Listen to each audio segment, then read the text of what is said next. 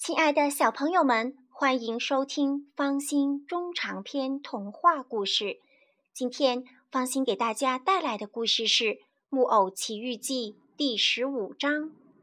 两个杀人凶手继续追赶皮诺吉奥，追上后，他们把他吊在一棵大橡树的枝头上。故事开始了，木偶灰心丧气极了。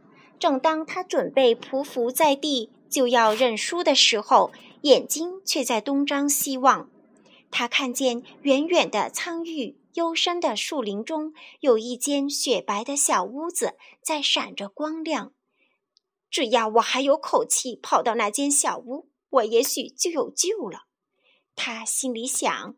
他连一分钟也没有耽搁，重新向树林那边跑去。两个杀人凶手一个劲地在后面追赶。他绝望地跑了将近两个钟头，终于气喘吁吁地跑到小屋子门前，咚咚敲门，可没人答应。他还是猛烈敲门，因为他听到追捕者的脚步声、急促和粗大的喘气声越来越近，可屋里依然寂静无声。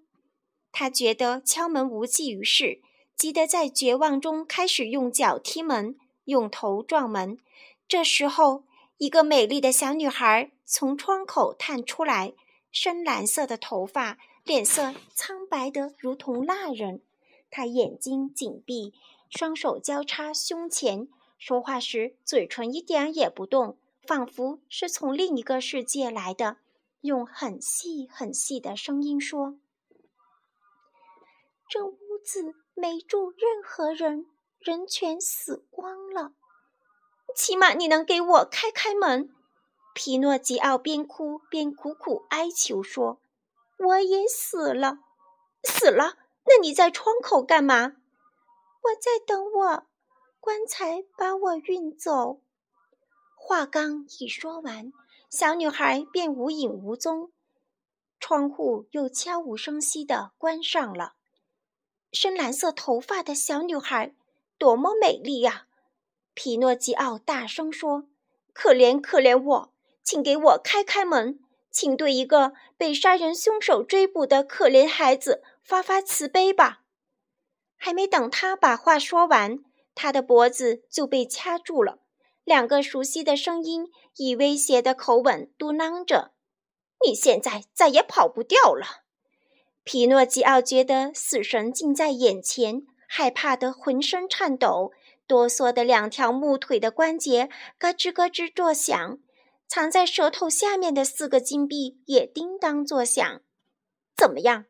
杀人凶手问他：“你是开口还是不开口？”哼，不回答。那没关系，这回我把你的嘴巴撬开就是了。他们唰的一下抽出两把很长很长的刀子，锋利的像剃头刀，咔嚓。朝他的腰部捅了两下，幸亏木偶是用特别坚硬的木头做成的。正因为如此，这样一捅，刀子断了，刀片也折得粉碎。杀人凶手的手里只剩下刀柄，面面相觑，无可奈何。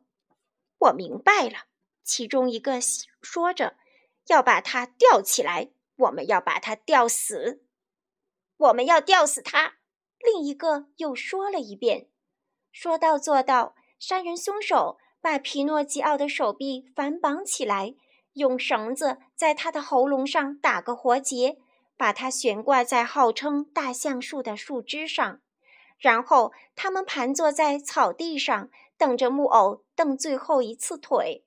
可三个钟头过去了，木偶的眼睛依然睁得大大的。嘴巴紧闭，两条腿蹬得越来越厉害了。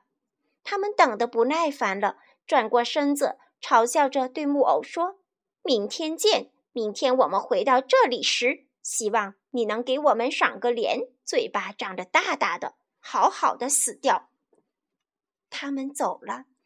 这时候，突然刮起了一阵狂暴的北风，狂风怒吼，凄厉的呼啸着。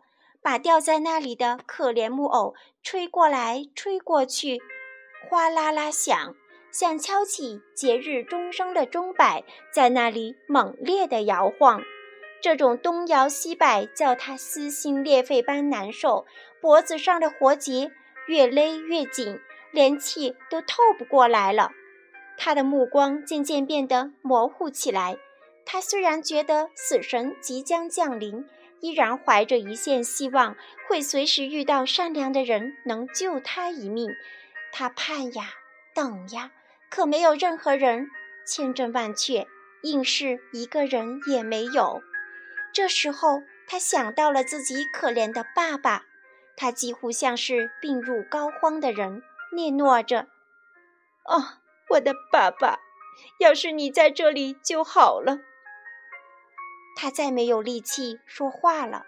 他闭上眼睛，张开嘴巴，伸开两腿，一阵猛烈的抽搐，僵硬的掉在那里。亲爱的小朋友，你想知道接下来发生什么事吗？那么，请继续收听《方心中长篇童话故事》。再见。